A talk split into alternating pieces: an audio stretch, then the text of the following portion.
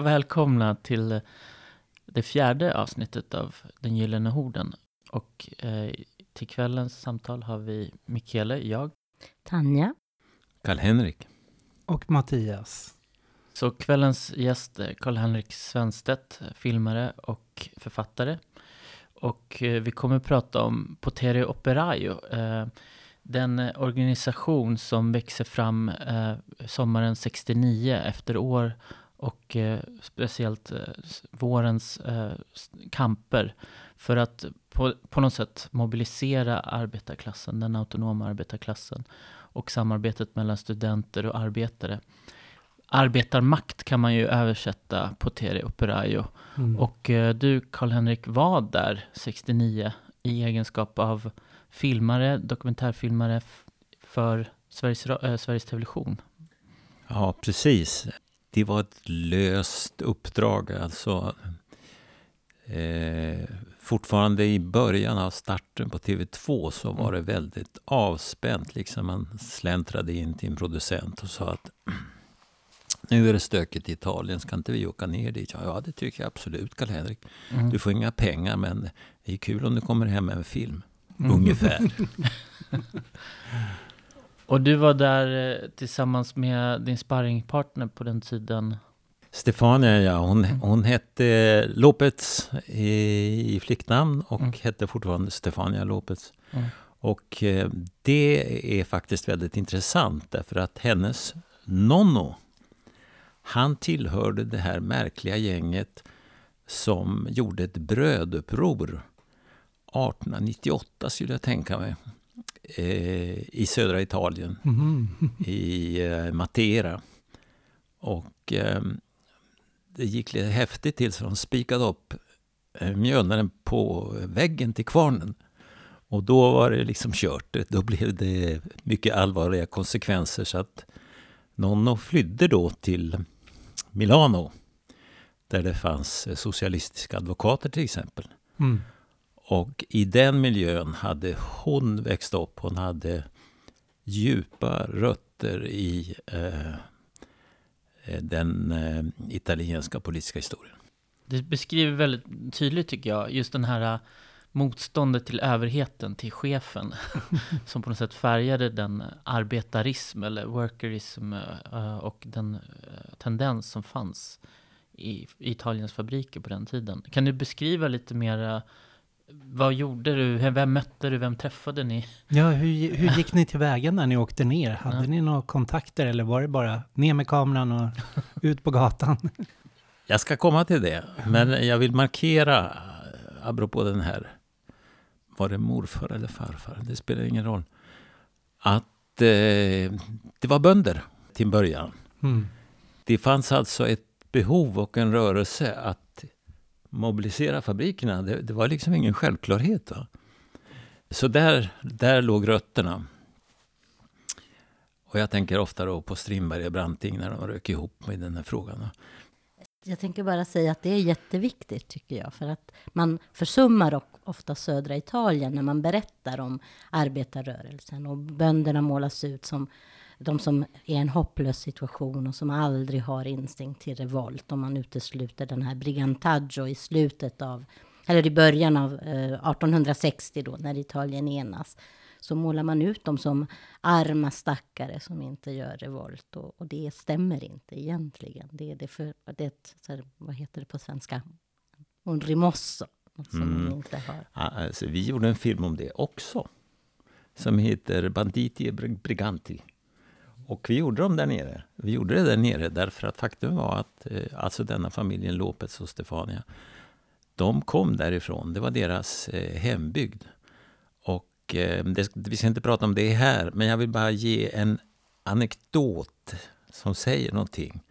Vi körde in i rövarnas själva hemby. Och det var väldigt hett då, för de hade snott världens rikaste arvinge.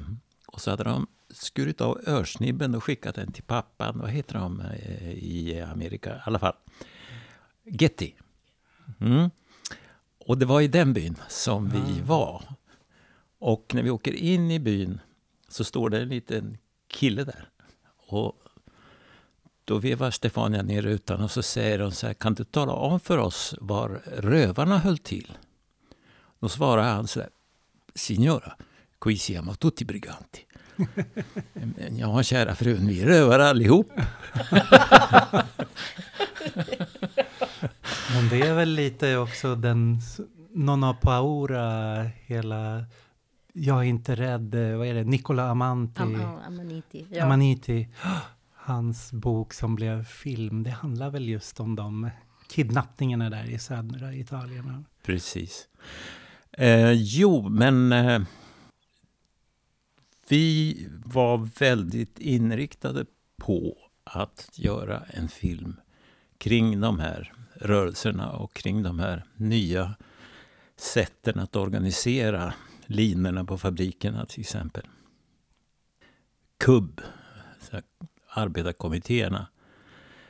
Det ville vi göra. Och nu var det så lyckat att i spetsen för den här rörelsen Potera Operaio så stod faktiskt Stefanias generation. Det var folk som var 35-40 år och så hoppade på ungdomar och, och lite arbetare och så. Men det var en väldigt skarp generation av skarpa intellektuella. Och Stefania var klasskamrat med eh, Negris assistent på eh, universitetet Padova, är det väl? Mm, som vi pratar om. Så att det fanns liksom en nyckel i låset alla redan. Och och då kan jag också berätta att så fort man hade någon sån där viktig, viktig kontakt då var man tvungen att lägga ut villospår hos Sveriges Radios fastanställda. För de hade ju inga idéer utan de snodde av oss hela tiden. Så att då lämnade vi ut falska telefonnummer och vrängde om namnen så att de inte skulle kunna hitta våran guldklimp. Men det ledde till att vi vi var ju oerhört påvert utrustade. Alltså folk som är film idag kan inte förstå hur vi kunde göra de här filmerna. Vi hade en 16 mm kamera och eh, en bandspelare som till en början var en Stella Vox och så småningom blev en Nagra. Lite lättare för alla tjejer i vår generation hade sneda axlar av den där stora Nagran som vägde 8 kilo. Men vi åkte direkt till det möte som är i filmen som alltså äger rum superhemligt ute i dimman i kemidistriktet innanför Venedig, Porto Marghera. Och där professorn Negri och hans studenter sammanträffar med ledarna för den fria fackliga rörelsen. Pang på rödbetan. Och de låter er sitta och vara med och filma det där från Sveriges Television. Det, det där är också en eh, oerhörd eh, tidsskillnad. Det finns både hos makten och, och, och hos arbetarna en eh, naivitet, nästan en tilltro till journalisterna fortfarande. Det har inte varit så många svek och avslöjanden och sådana saker. Utan knackade man bara på dörren så kom man i allmänhet in. Det är en av mina första upplevelser av undersökande dokumentär var i Kanada där jag lärde mig göra dokumentär. Det var en kille som hade hamnat på själva förhandlingsbordet när en, ett helt distrikt i Kanada skulle mer eller mindre läggas ner. Ett fiskedistrikt. Och då frågade jag honom men hur, hur gick det till? Hur kom du in till det där sammanträdesbordet? Guvernören pratade ju fullkomligt öppet. Då sa han bara så här. Nobody ever asked. Och, det var nyckelrepliken. Om man bara frågade och gick på så kom man in. Och det är det slut med. Men hur kommer sig det här intresse för italiensk eh, arbetarrörelse, autonom arbetarrörelse i Sverige? Vad, vad var uppdraget från eh, Sveriges Television på den tiden? Man är ju nyfiken i dagens kontext. Ja, jag, jag har aldrig jobbat på uppdrag. Nej. En gång har jag gjort det. Och det var när som förevändning att i Europaunionen fyllde tio år. Då skickade de ut folk till olika länder. Men vi har alltid jobbat med våra idéer. Mm. Så ni hade det eh, drivet själv? Ja, absolut. Jag menar, jag var ju fullkomligt... Jag var ju liksom fostrad i Frankrike, så hade jag upptäckt Italien. där allting fanns som fanns i Frankrike och så var de snälla. Det, eh, det, var, det, var, en stor upplevelse. Jag var helt eh, betagen av Italien. Och det var ju också det att eh, jag hade ju gift mig då med en italienska som inte gick av för hacker. Och vi bodde ju i familjen. Alltså vi, vi levde i den där kontexten helt enkelt. Det gjorde mm. vi. För i, i Padua, de eh, hade ju ett jubileum nu för den heta hösten 69. Mm. Och de fick faktiskt en kopia av din film och visade den där nere nu för, för några månader sedan. Och alla de här gamla namnen var där och pratade. Oh om den filmen. För att det finns inget sånt material i Italien. Det är, de har inget eget material filmat inifrån de där mötena och från dem. Nej, eh, och det berodde ju... Vi brukade kalla oss för turkiska televisionen för det spelar liksom ingen roll vilket land man kom ifrån. Man var från utlandet och det skulle de visa i någon, något främmande land. Det var ingen som brydde sig om egentligen. Det fanns folk som var misstänksamma också. Det fanns eh, extremister som höll på med tuffare saker och de kom man ju inte in på faktiskt. Men eh, kadern, arbetarkadern, den, där kunde vi gå in ganska fritt faktiskt. Och det, det, fortsatte, många, det fortsatte ungefär fram till, brukar jag säga, 73 när de började skjuta på varandra. Mm. Då stängdes dörrarna. Och i den här filmen eh, Arbetarmakt eller på Terra då får vi se bilder från Porto Marghera, petrokemiska industrin i Venedig. Och eh, Milano Pirelli hör jag också några som ropar. Mm. Var ni i Turin också på Fiat-fabrikerna? Vi var i Turin, men eh, vi hade nog inga, inte några riktiga nycklar där.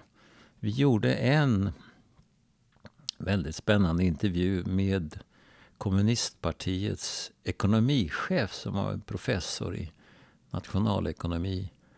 Han satt där och eh, för vi ville ha vad de hade för strategi eh, ekonomiskt. Det var ju superintressant. Och då kan jag ju glädja er med en annan replik. Det är det var ju en kris som höll på att segla upp, de första petrokemiska eh, kriserna. Så frågade Stefania, eh, professor, hur kan det komma sig att de rörigaste länderna i Europa, Irland och Italien, alltid går så bra när de stora strukturerade länderna sjunker? Då svarar han så här. Ja, signora, men det finns ett enkelt svar på den frågan. Vi säljer mer skor än vi producerar.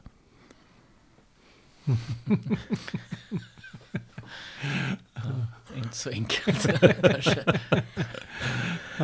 Men just du nämnde det här samtalet som ni kommer rakt in i med, och där Negri sitter och pratar. Han sitter och pratar om konjunkturer och inflationer, ekonomiska termer. Och det är väldigt talande tänker jag för just på Tere Operaio att man gör den här analysen. Var befinner sig möjligheterna uh, för oss som arbetare som utsugna i den ekonomiska kontexten och i den politiska kontexten. Det liksom hör ihop väldigt mycket med, mm. med det vi har läst i alla böcker på något sätt. Och det blir väldigt talande, just det där samtalet han har då med arbetare, studenter. Och... Mm. Det, det de tröskar där är ju avtalet som ska upp på bordet. Mm. Där eh, han har hittat luckor som gör att man kan ta tillbaka det som man ger. Och eh, då kommer det en lång monolog från eh, ordföranden på kortändan, honom som man ser mera på ryggen. Som är eh, verkligen ekonomistiskt. Alltså, det är inte så att de som sitter i det här, de förstår ju också vad det är som pågår och hur mekanismerna jobbar och så. Va? Så det, pang så hamnar samtalet på en väldigt hög och intressant nivå. Där knivarna är vässade och eh, de, de här baskommittéerna, det var, det var ju det som var den stora nyheten. Att man bildade alltså grupper ute vid banden istället för i de stora fackliga kommittéerna. Man, man körde över dem faktiskt. De vittrade sönder under några år innan de stora syndikaten själva fattade galoppen och började använda samma typer av instrument med delaktighet och diskussion och, och sådana saker. Va? Och eh, det enda som de var koncentrerade på det var att eh, hålla elden brinnande. Att det inte kom kompromisser och luriga eh, stillestånd och sådana där saker. Utan att man körde på tills man visste att längre kommer vi inte. Då kunde man sluta. Och det var ju inte precis... Det är också så i, i livet, tycker jag, att eh, när man går organisatoriskt in i en dragkamp så upptäcker man efter en stund men min jurist här, vem håller hon på egentligen? Har de ett, en samhörighet över min eh, ställning som enkel författare som ligger i strid med ett förlag till exempel. Va? Och det där kan man inte bortse ifrån. Det är precis vad det är på den fackliga industriella sidan. Att det finns alltså någonstans, nej, nej, nej, nu ska vi inte bråka. Det här, det ska vi nog sätta oss ner och fixa. Och då agerade man på golvet. Och liksom störde ut sådana försök. För alla var precis lika medvetna om vilken enorm maskin som hade kommit igång. Och stoppade man den, ja, det var inte säkert att den kom igång igen.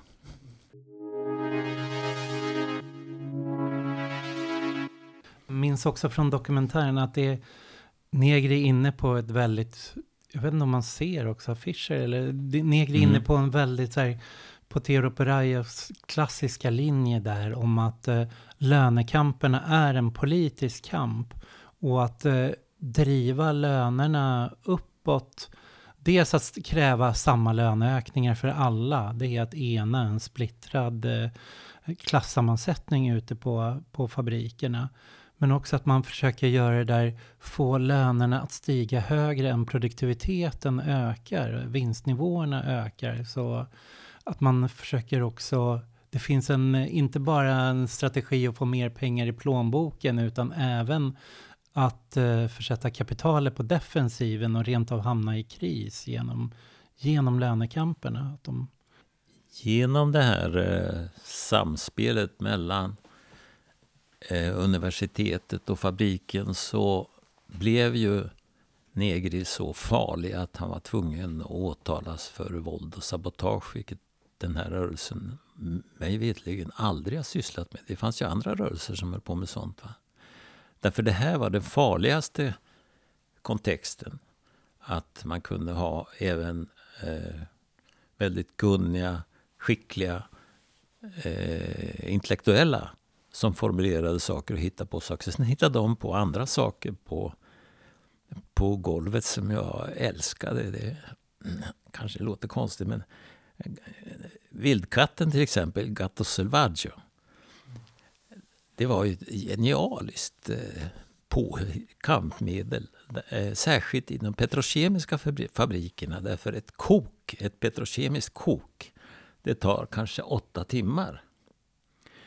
Och då höll de på och bråkade lite här och var. Men sen när det var 40 minuter kvar, då lämnade de lokalen. Då föll hela koket ihop och det var ju stora pengar det här. Vi talar om jättelika cisterner i, i höga temperaturer.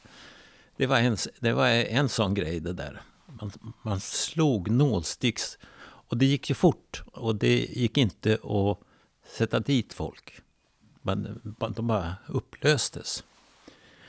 Jag berättade för Mikaela också om en annan som jag älskade och det var den här med eh, de killar på eh, Fiat som körde ut bilarna från sista punkten på bandet ut till eh, parkeringen där de sen skulle köras vidare. Va? De killarna ville ha samma betalt som chaufförerna, de vanliga chaufförerna. Och då fick de inte det. Och då sa de så här, eh. Nej, för att man behövde inte körkort och köra inne innanför stängslet. Då sa de, ah, vi har inget körkort. Men då kan vi ju inte köra bilarna. Och så gick de därifrån.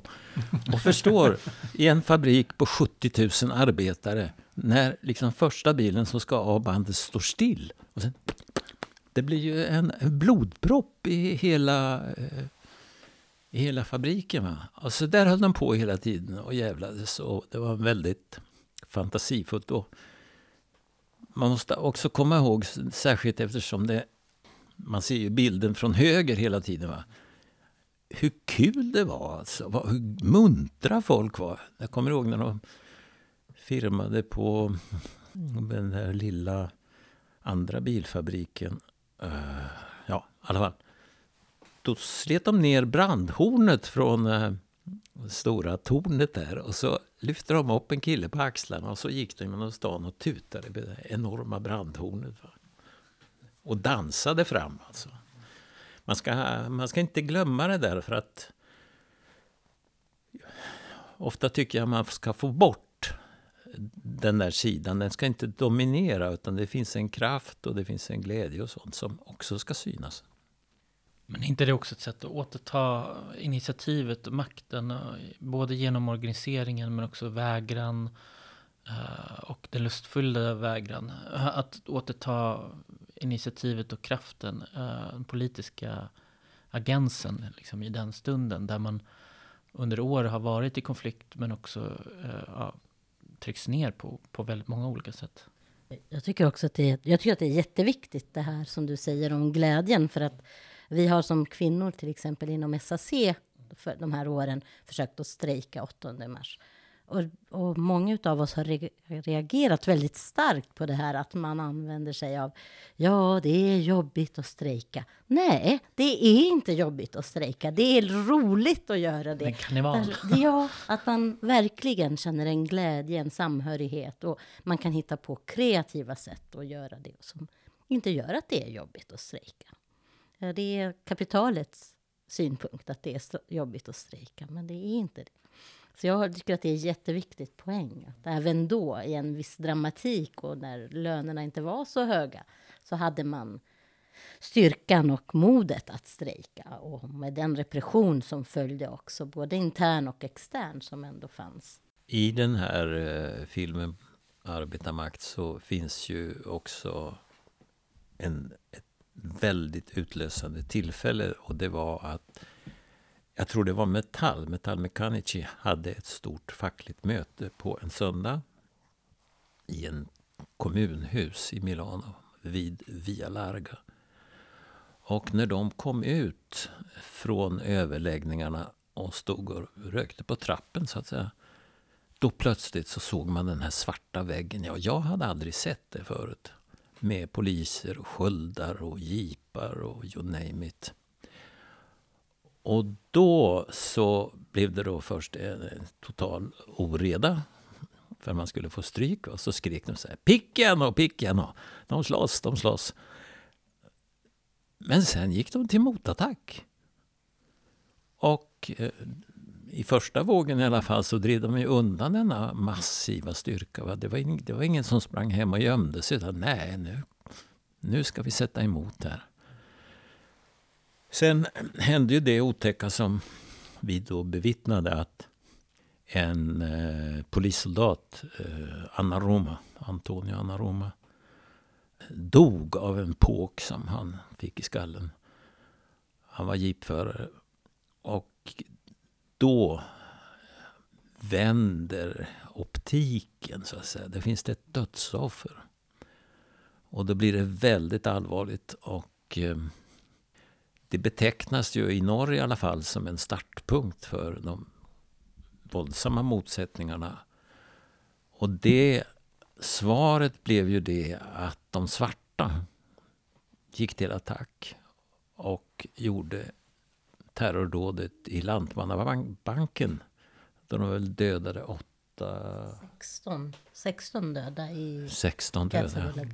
Piazza, Fontana. Piazza Fontana. Jag tänkte vi ska göra ett avsnitt om det också. Ja. En av de anarkister som flydde till Sverige från Mm. som åtalades. Eller, Men den eh, konfrontation som du nämner, där har de ju också introducerat en ny taktik från polisens sida. Ja, för ni får allting på film va? Till Ja. och med till, och med till död, dödstillfället, eller? Ja, alltså, då, eh, alltså hur, hur barnsliga och okunniga och idiotiska vi egentligen var, det, det undandrar ju bedömning. Alltså för att vi bara reagerade på det som hände. Och, eh, till exempel när tårgasvågen kom den första, det fattade ju inte vi. Men då högg de ju tag i oss och, och släpade in oss där på gårdarna och så fick man lägga sig ner på magen och så ha en våta ha- eh, näsdukar för ansiktet. Det där har vi aldrig varit med om.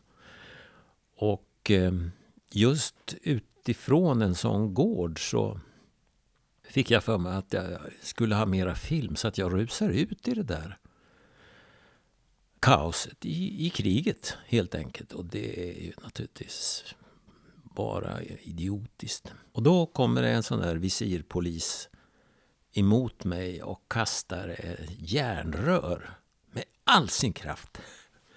Men det, man är, tror att man är skyddad av kameran på något vis. Alltså. Så jag filmade ju. Va? Det måtte gått illa för att det kom aldrig med på film. Alltså jag kanske tryckte på fel knapp eller någonting sånt där. Men då var det två killar, alltså arbetare, som högg tag i mig helt enkelt va? och släpade bort och frågade vad jag var för en jävla idiot. Var kommer du ifrån? så efter det så passade man sig. Lärde sig att det där är, det är på riktigt. Mm. Hur gick den där polistaktiken till som de använde där? Den var... eh, Först var den väldigt primitiv. Alltså det gick man fram på front helt enkelt. Så där klassiskt som man ser, som man ser sen i, i Paris också. Med sköldar och alltihop det där. Och då när man ser att eh, de strejkande eller arbetarna svarar. Då utlöser de polisminister Kjellbas så kallade karusell, eller carosello. Och då hade han kommit på att det var så osäkert med hästarna. De var inte riktigt styrbara. Utan man skulle kunna köra med bilar in i eh, de strejkande. Och då hade han köpt, amerikanerna när kriget var slut, de ställde av en massa militärmaterial på gärdena där. Och det stod tre kvadratkilometer med jeepar. De köpte han. Och sen lärde han polisen att köra dem. Och så fick killen som satt bredvid en jättelång stör. Och så körde de runt, runt, precis som de hade gjort med hästarna. Eh, och slog vilt omkring sig. Va? Fast det här var ju mycket, mycket farligare. Och de, jeeparna gick in under i gallerierna.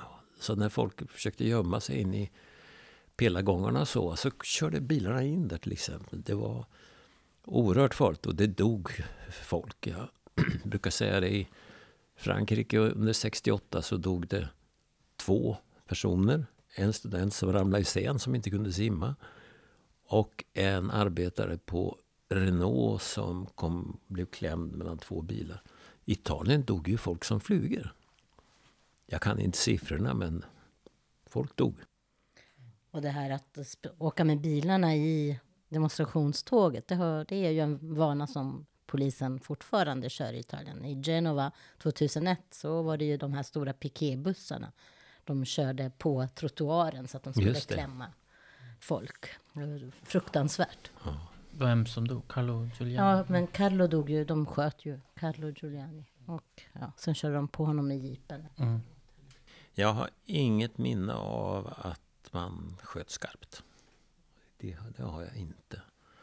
Men de sköt ju alla möjliga gaspatroner och grejer. Så, Gummikulor tror jag inte fanns. Ärligt talat. Ja, 77 så började de ju skjuta skarpt. Ja. Först Francesco Lorusso och Giorgiana Masi och, Precis. och andra. Men det här blir ändå startskottet för Ja. Gianni Di Piombo. Alltså, Ja, det, absolut. Åren av bly, det vill säga. Ja. tio år. Som kanske på något sätt kulminerar med kidnappningen. Cavaldo Moro. Ja, Ja, ja,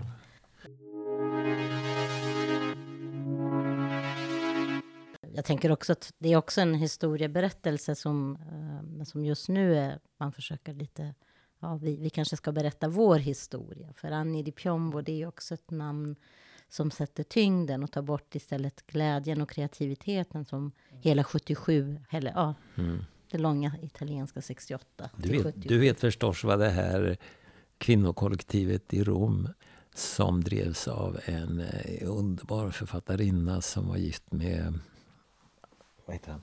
Roberto Moravi. Moravia, ja. Du tänker på Dacia Maraini. Dacia Maraini hade ett gäng som inte gick av för hacker. Vet du vad de hette?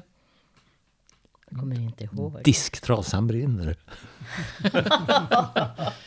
Det är ganska intressant, för Potero Operaio vill på något sätt sätta arbetarnas situation över både studenter, men, men de gör på något sätt också några taktiska miss, misstag.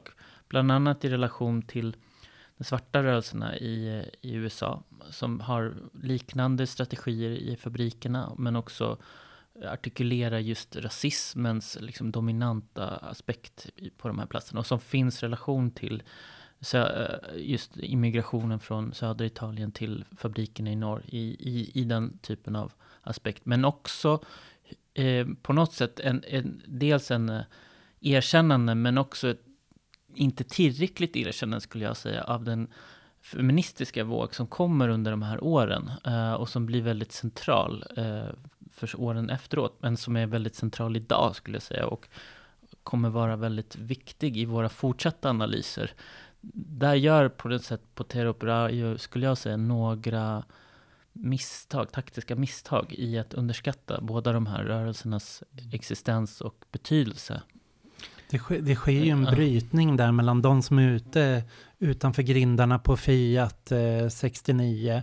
Alla de här student och arbetarkommittéerna som bildas gemensamt där man försöker bygga upp en gemensam organisation efter det. Men de som är mer hårdkokta marxister, det blir ju Potero Operaio som är allt ska ställas under, alla sociala kamper ska ställas under arbetarledning.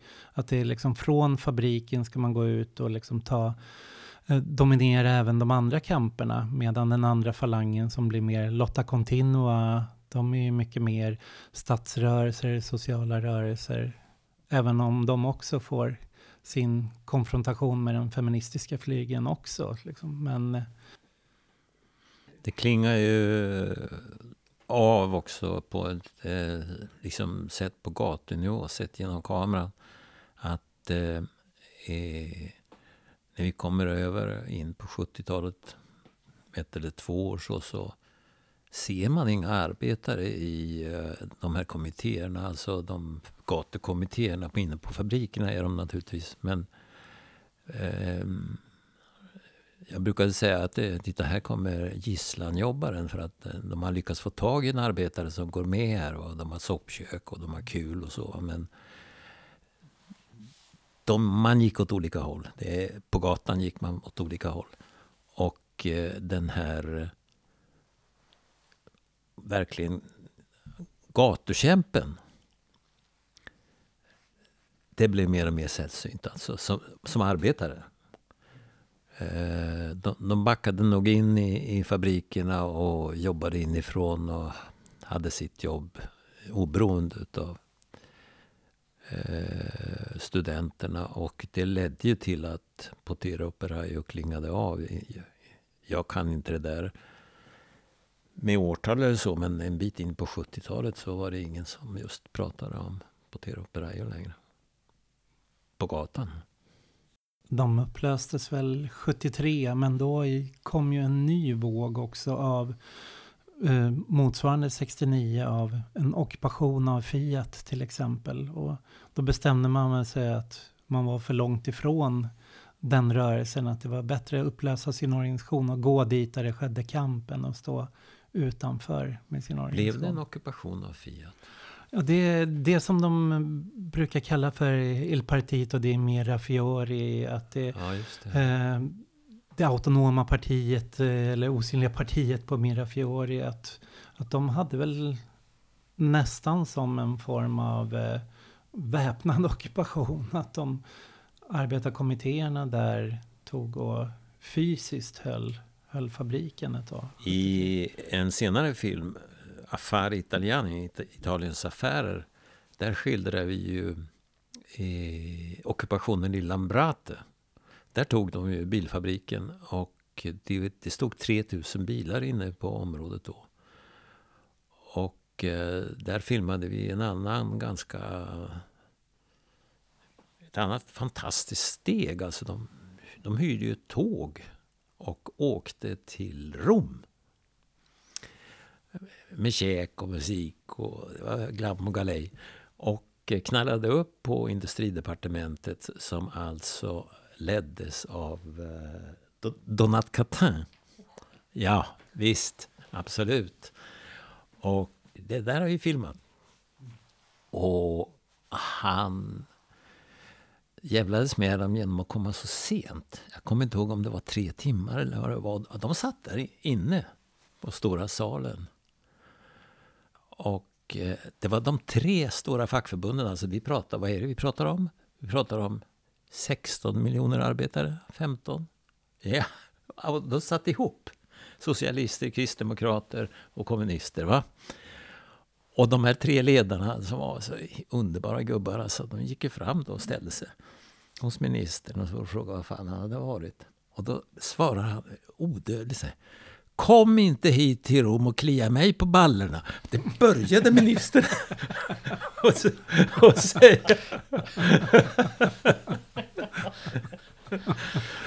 ja, det var hårda tag.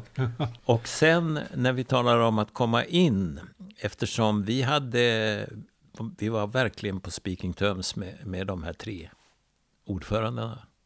Som var oerhört kompetenta och fina, duktiga pojkar. Så vi släppte sen in i nästa steg när arbetsministern träffar de här tre företrädarna och ska komma, hitta en väg framåt. Han hette Tonin, tror jag. Och han var en väldigt snäll eh, bonde utifrån någonstans eh, som inte hade varit i stan så mycket. Va? Och han pratade med dem och han försökte vara gullig hela tiden. Och vi, jag satt på kortänden och han satt på den andra kortänden. Och jag filmade alltihop. Och när han är färdig så säger han så här. Ja, grabbar. Vad ni än gör, inget av det här har förskommit. Men han säger det i synk. Så att jag har det på, på filmen. ja. Mm. Men i eh, Arbetarmaktdokumentären som du gjorde så är det även en rättegång, en stor rättegång i, är det i Milano? Som det är Milano. Mm. Mm. Vad var det för rättegång? Som... Det var så här att eh, det fanns en eh, underbar ledande ung advokat i Milano, Marco Gianni. Han hade kunnat bli, få vilken karriär som helst, men han ställde hela sin kapacitet till eh, framförallt studenternas förfogande när de blev åtalade med hot om förfärliga straff såklart. Och eh, Marco är gift med en svensk tjej, Teresa. Och i deras hem var ett sånt där hem som man sen skriver böcker om. Där alla möjliga människor hela tiden cirkulerade igenom, också från andra länder. För att höra vad som pågick eller vad som kokade i grytan. Jag tittar inte på det avsnittet nu och det var länge sedan jag såg filmen så jag vet inte specifikt men det måste väl ändå vara en studenträttegång. Jag ska säga om Marco Gianni att hans insats eh, var säkerligen ovärderlig för, för de här studenterna och för föräldrarna som var rädda att ungarna skulle åka in på liv och död. Så att säga. Men han höll sig till, ska vi kalla dem de demokratiska rörelserna. Jag, jag vet inte att han företrädde någon som sköt och höll på. Men kan det ha varit eh, La Zanzara, den här studenttidningen? Som, det kan det eh, mycket väl ha varit. Och ett, en annan skäl att eh, att vi kom in överallt, det berodde på att Stefania hade varit klasskamrat med honom också. Ja. så det gick ju till så där. De, någon pratade med någon och sa det där det är kamrater från Sverige, de, de kan filma. Men jag, jag, vill säga hur, vad heter den här fyrkantiga småbilen engelska? Det var ju den som tillverkades, eftersom England inte var med i EG, så köpte den här bilfab engelska bilfabriken, bilfabriken i Lambrato som förut hade gjort Lambretta. Och gjorde Minin. Den gjordes i Italien. Och den eh, direktören, som larvigt nog hette Mr Plant, han var utskickad för att tala de här jävla italienarna till rätta. Och det blev fight direkt. Och de tog hela fabriken. Och stängde den. Och det blev liksom lite lustigt sådär för att runt fabriken så stod det en ring då av arbetare, strejkande arbetare. Och så stod det en kedja med poliser. Och sen stod det en kedja med journalister. Och sen stod det allmänheten. Så det var också en väldigt stor folkfest. Men för, och det var det ärendet som avhandlades hos ministern i Rom. Det var ockupationen. Eh, därför att eh, Donald Catin hade eh, hittat en argentinsk riskkapitalist som ägde redan en bilfabrik i Norditalien och ville få honom att köpa den och på något vis köpa ur den ur getingbot. Och det där ville ju eh, facket vara med och diskutera. För vår del slutade det där jävligt illa för att eh, det fanns ett soppkök där vi också gick som var jättetrevligt. Det var en frodig napolitanare som kokade underbar mat. Men en morgon när vi vaknar, under ockupationen, när vi vaknar så, och läser tidningen så har eh, de lagt beslag på SVT-loggan och tagit med sig någon gammal kamera och tagit sig igenom spärrarna därför att strejkvakterna vet ju att SVT är okej. Okay. Alltså, de har filmat in. Vi, vi filmade ju stormötet med 3000 arbetare. Och skjuter eh, en eh, strejkledare i benen. Så det var fascisterna som gjorde det, eller vilka var det som tog sig in? Nej, jag fruktar att det var eh, de nya extrema gängen som började komma upp. Det här ja. är ganska sent. Va? Röda brigaderna. Ja, exakt. Men grejen var ju den att det var ju våra, våran logga. Så det var ju bara att kasta sig i bilen och åka hem alltså för att det hade kunnat gå riktigt illa. Hur blev reaktionerna på de här dokumentärerna i Sverige som ni gjorde? För Arbetarmakten sändes ju på... Alla filmerna, sänd, ja. filmerna sändes, absolut. Med repriser eller bara en gång? Ja, det var nog lite hipp som att det var ju eh, inte alls någon röd ledning på TV2 som det alltid utmålas. Men de var väl i alla fall goda socialdemokrater. Så att, eh, det var väldigt högt i tak faktiskt. Det var det. Men eh, att det blev några stora reaktioner kring det där annat än ute i, bland folk som höll på med politisk kamp, det, det tror jag inte. Mm. Nej. Utan det blev det vanliga, det är bara en jävla röra i Italien, det förstår man ju.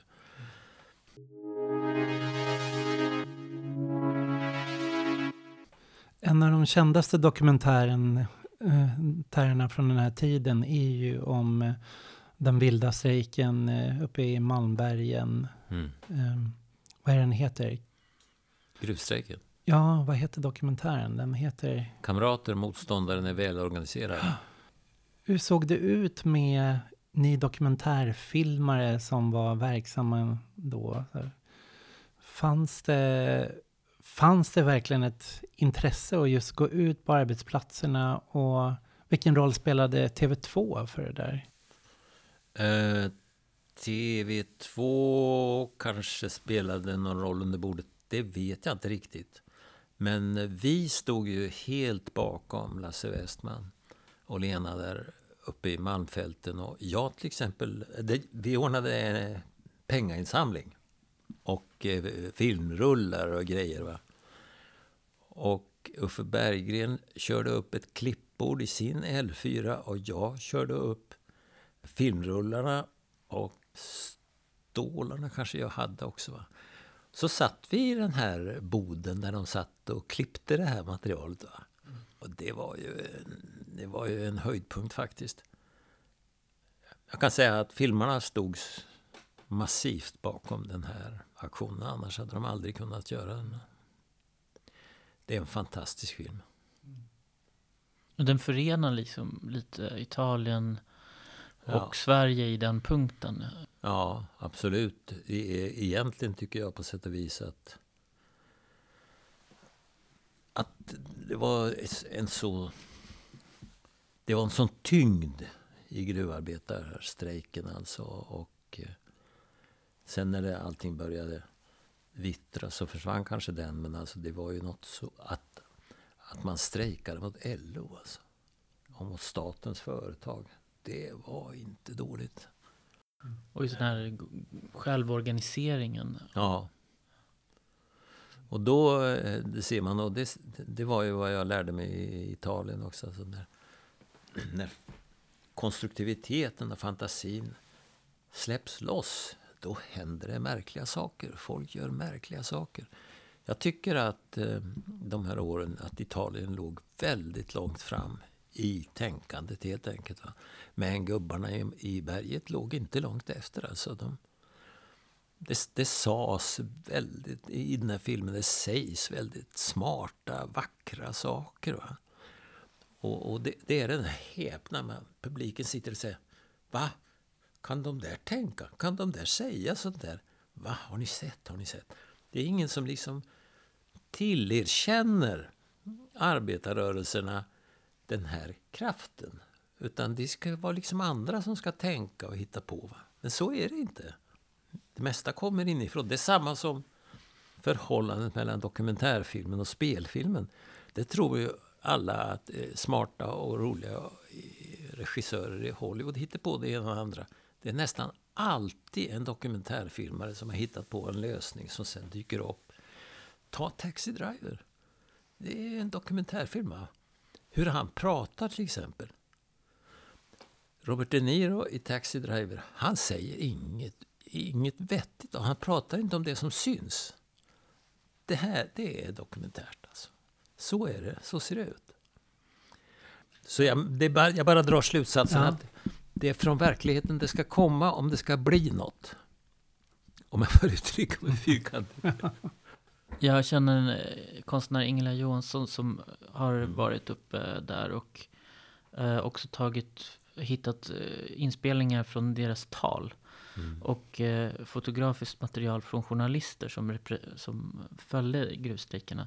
Och det, det är några så här insikter som kopplar ihop till erfarenheterna i Italien eh, på Terra Dels den här vad man kanske skulle kunna uttrycka från gruvarbetarna, den här besvikelsen över inte bara det socialdemokratiska partiledningens ointresse över deras sak, men också fackens då svek, totala svek och oförmåga att representera, att befinna sig där.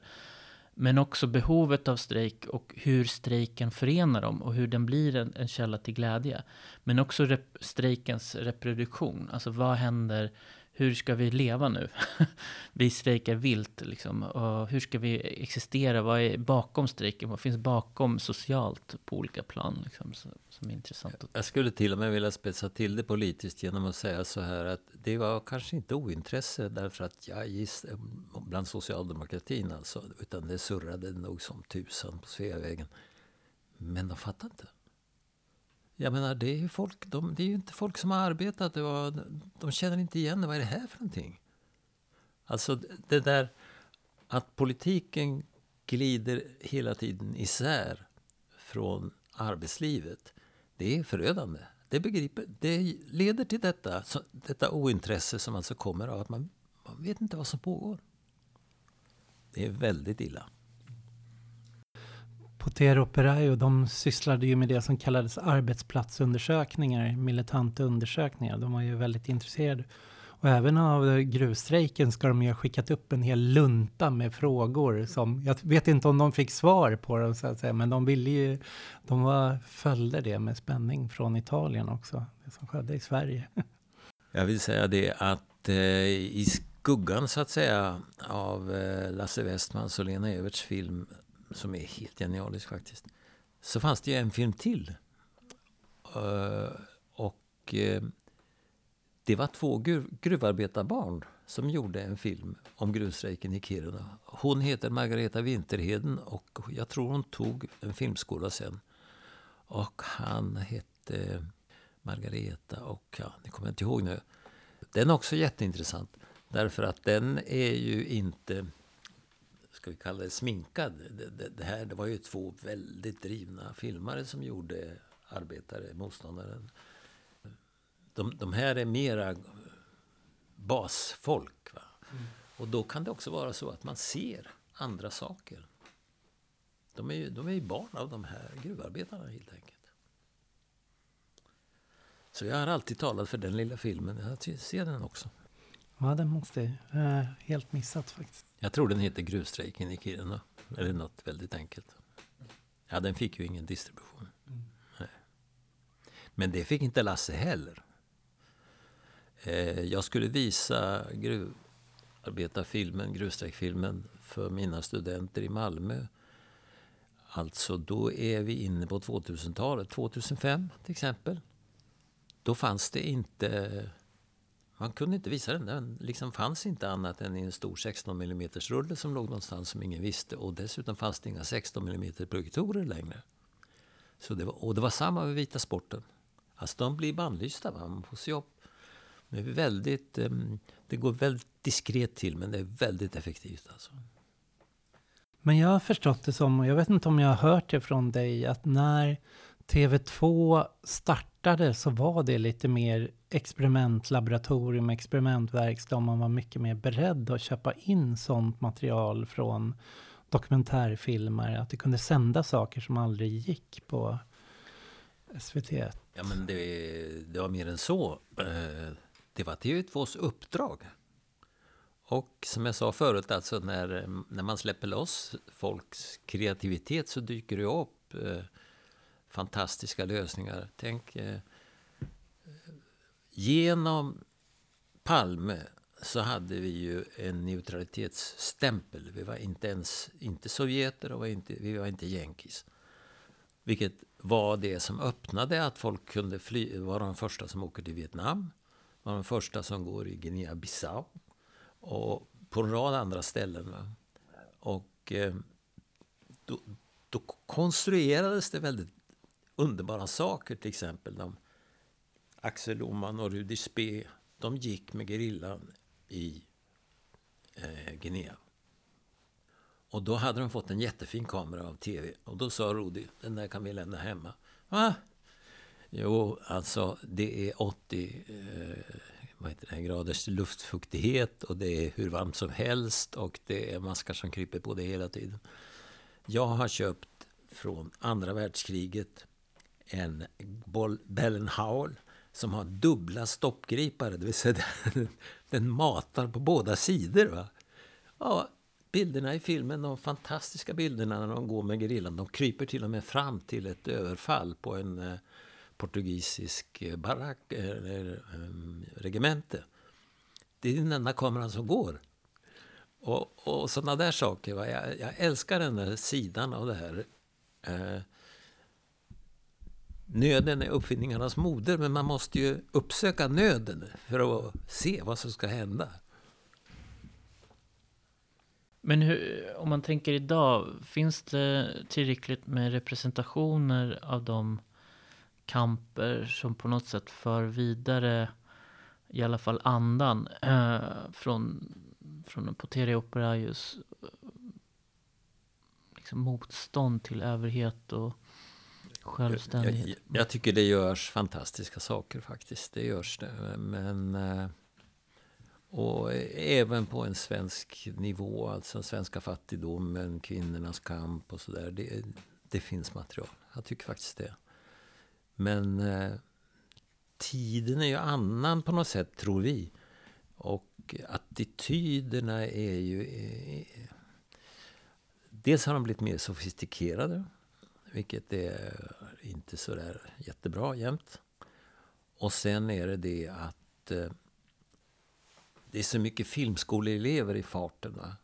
Och de ska ha så mycket pengar för att göra lite film. Det gör det att kontrollen över arbetet det ökar, det ökar proportionerligt med budgeten.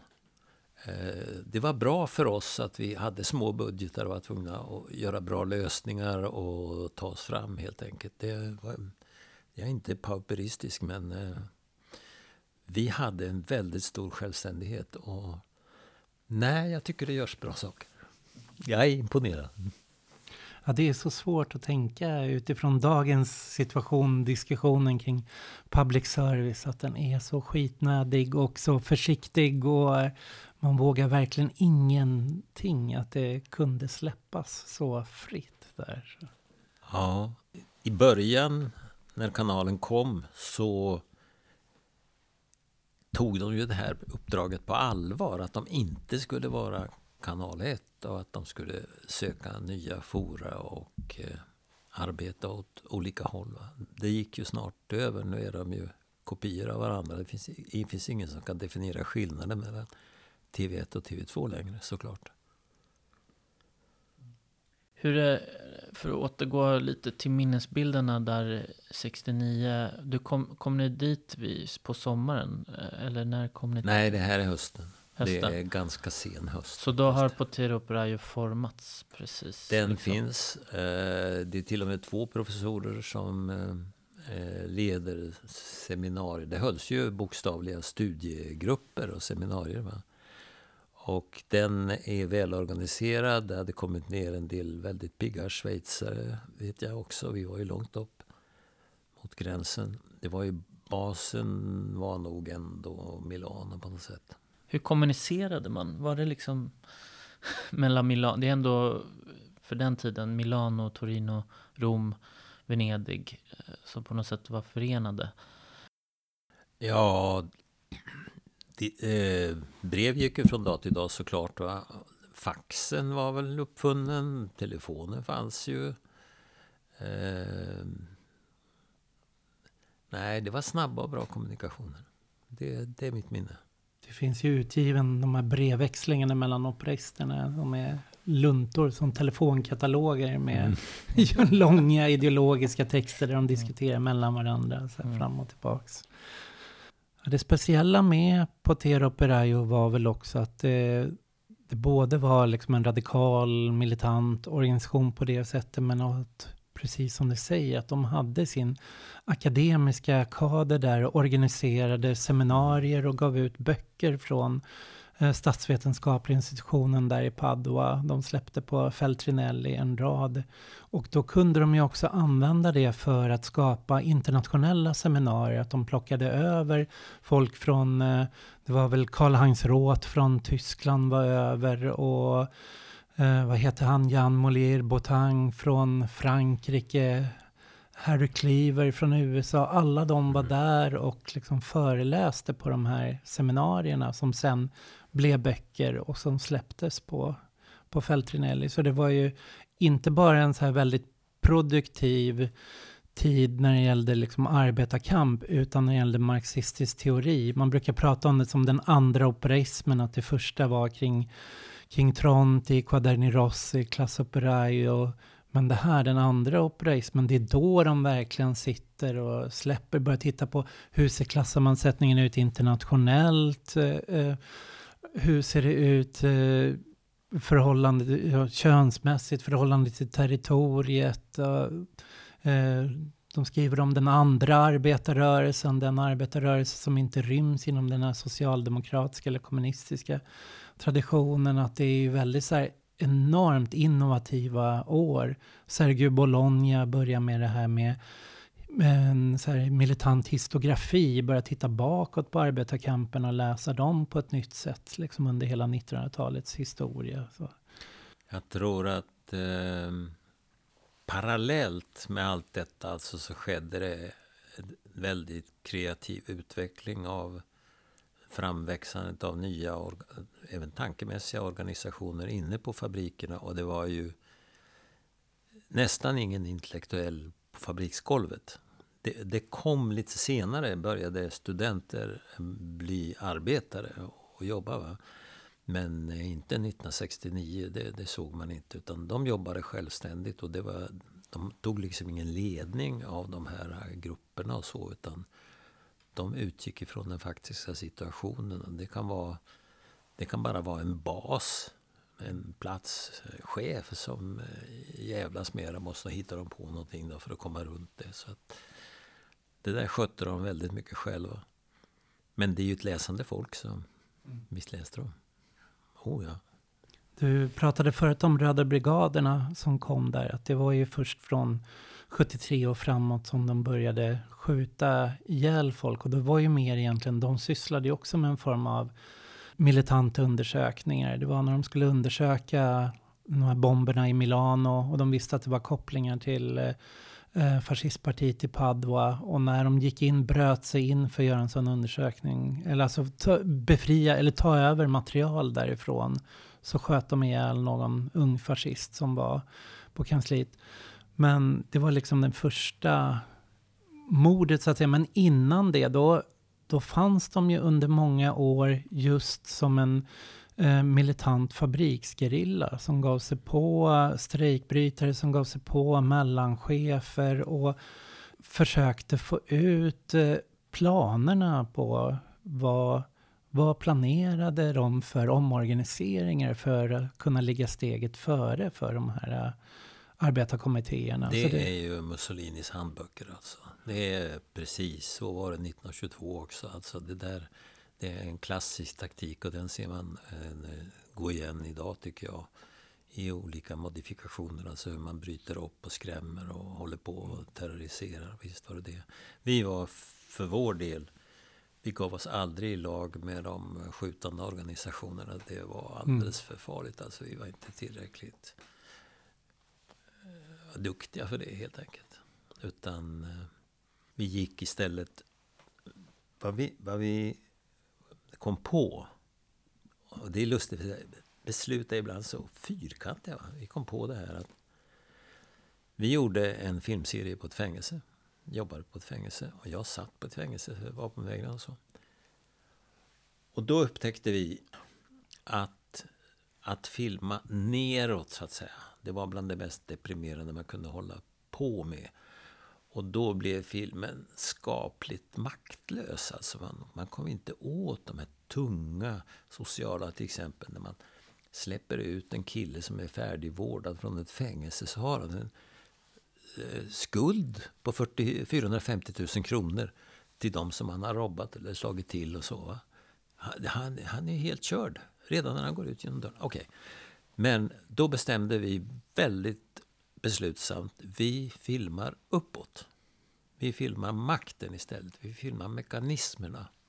Och det, det krävde en annan taktik och bland annat så krävde det andra kläder. Därför att en snubbe i SVTs gröna parkas, han kom inte in. Vi kom i det som jag kallade gråstället. Alltså vi, vi hade kostym och Stefania hade ofta pärlrad. Så att vi filmade till exempel Fiats årsmiddag när Umberto Agnelli talade. och, och eh, de, de uppfattade då, och vi filmade också inne hos presidenten i Mexiko, de uppfattade oss som, som anställda av chefen. Mm. Alltså, för det fanns ju ett annat team också där som var anställt av chefen. Till exempel när vi kom in till Mexikos president så frågade de så här, är ni eh, kanal 13? Nej, sa jag, jag tror vi är 14. och då var det, kom igen, kom bara. Nej men, eh, därför fick vi material, inte bara då, 69, utan hela, under hela den italienska resan så fick vi material som italienarna inte kunde drömma om att filma. Alltså. Vi gjorde ju en intervju med It Italiens mest hatade man alltså. Munter, självgod, bjöd på apelsiner och pratade på. Han pratade på men han byggde upp Carosello. Han var jättestolt över det. Och det, de åren där, efter andra världskriget, när Kristdemokraterna tar över, det är väl de blodigaste ändå, tror jag. Då sköt de hejvilt. Och särskilt i södern.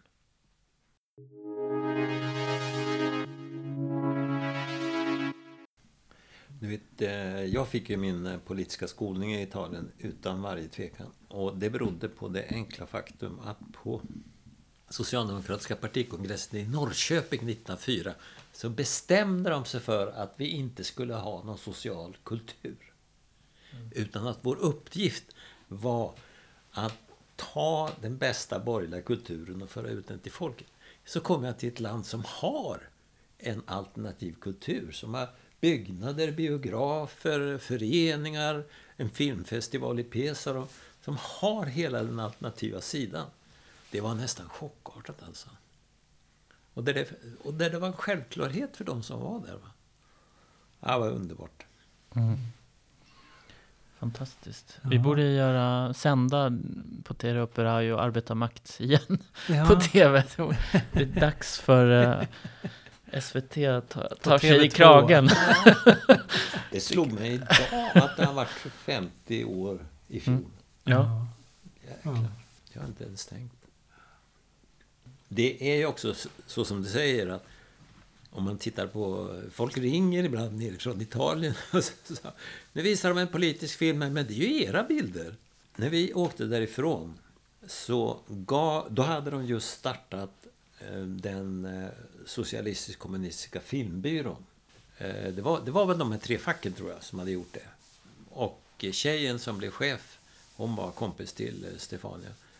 Då bestämde vi att vi ger dem mot en symbolisk summa hela kassmaterialet. Allt som vi har klippt bort. Som inte vi har och som vi inte har, kommer att använda heller. Så, och den skatten gräver de i hela tiden. Va? Men de talar ju aldrig om var de får tag i det. Det finns en mycket berömd film som heter Bianco e Nero. Det är våran film till mycket stor del. Alltså. Det är ju ett jättebra sätt att liksom återanvända och dela. dela så ja, här. för fan. Vi har, vi har fått pröjs. Det var ju också en scen, vet du, för att liran... Det var ju många nollor, om man säger så. Så att vi skulle åka hem och vi åkte till en parkeringsplats utanför Rom. Och så kommer kommunisterna där med en låda pengar. Och så ska det, ska det överläggas. Om det hade varit en polis där, då hade de skjutit på oss. Alltså, det var rena knarkhandeln.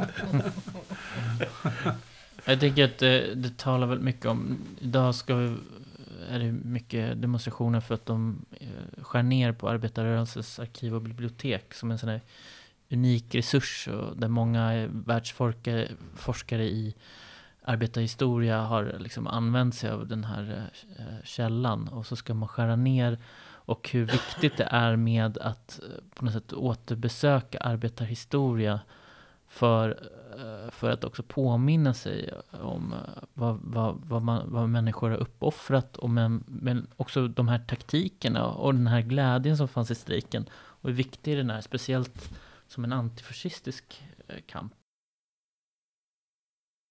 Men en annan fråga, var det här militanta undersökningen någonting som ni förhåller förhöll er till som filmare? Liksom? Nej, det kan jag inte säga. Nej. Jag ska inte tala för uh, Steffi, för att hon läste ju kopiöst mycket. Alltså. Så jag var mer en sån här glättig typ. Glädjen. Men jag, jag fick ju... Jag fick ju italienska språket. Jag har aldrig läst italienska, utan jag har bara Alorecchio. Men var, var det några kvinnor i de här mötena när ni var där första året? Det är två som jag ser i bild på filmen. Mm. Och de var arbetare Ja. eller studenter? Nej, det är arbetare. Absolut. Ja, men framförallt var det ju de här stora donnorna som eh, ledde den intellektuella kampen, höll jag på att säga. Vad, vad heter de? Maria Rosa? Ja, men det, nej, det är ett annat namn som jag letar efter. Alice Del Rey. Nej, inte det Hon heller. var väldigt ung då. Ja, hon hon var ju assistent eller ja. Men vad heter den här stora hjältinnan i Manifesto? Il Manifesto. Eh, Rosanne. Rosanda, Rosanna Rosanda, Voilà. Camilla Cederna. Ja, precis. Chederna. Ja. Jag berättade för Michele att det måste ha varit inte så långt efter Via Larga så var vi på ett möte med de här grupperna och framförallt på Tera Operaio. De skulle försöka komma överens. Det var kanske Lotta Continua. Fanns det redan? 69? Mm, de bildades samtidigt. Ja, voilà. Lotta Feminist? Ja. Ja, i ett café i eh, Venedig och det var is på kanalen. Här kom det krasade när vi åkte fram där. Och då fick jag, när jag stod i dörren, så fick jag jävlar alltså. Kastar de in en handgranat här så raderar de ut den radikala vänstern eh, för flera år. Allihopa satt där med Chederna som ordförande. Och där fick man inte filma förstås. Nej.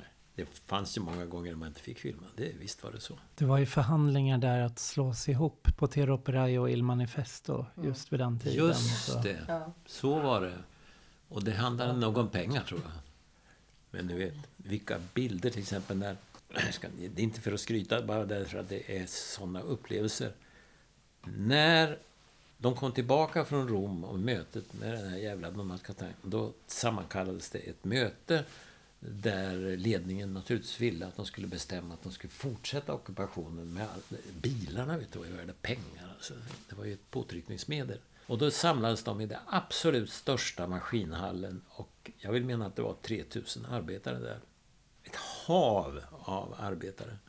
Och så ställde, han var på Kissel, ordförande, han var en pratkvarn, så han var ordförande.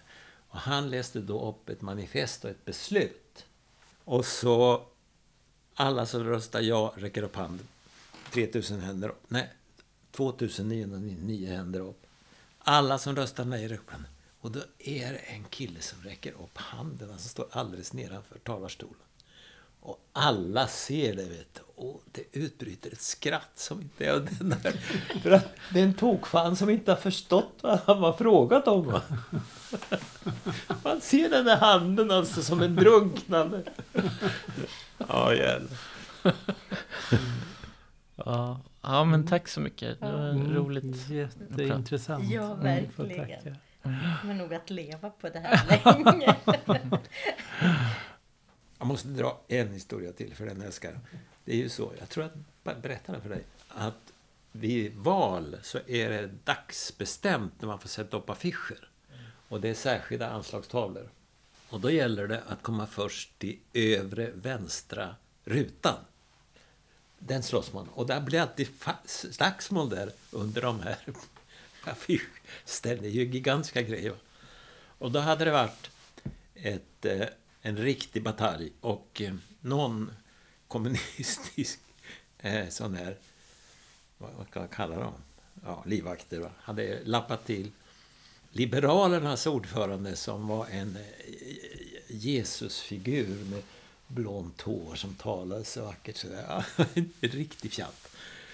Och då hade Liberalerna dagen efter under tv-bevakning bestämt sig för att nu skulle de gå ner till kommunistpartiet och få rätt.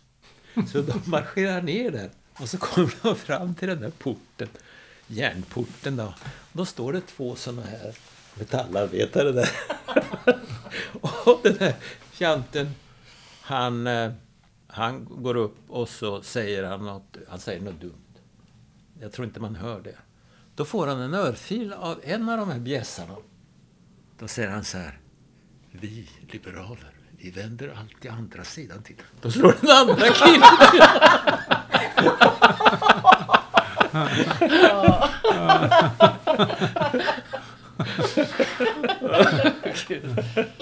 Ja, de har humor. Ja. Ja, jävlar. Ja, det går att säga mycket och vi kommer nog komma tillbaka till många av de uh, aspekter och den experimentverkstad som ändå Potero Perayo arbetar avantgardet eh, ändå eh, representerar och hur det sen har olika efterdyningar åren efter. Och det är ju en unik källa att få prata med dig och tack så jättemycket för att du ville delta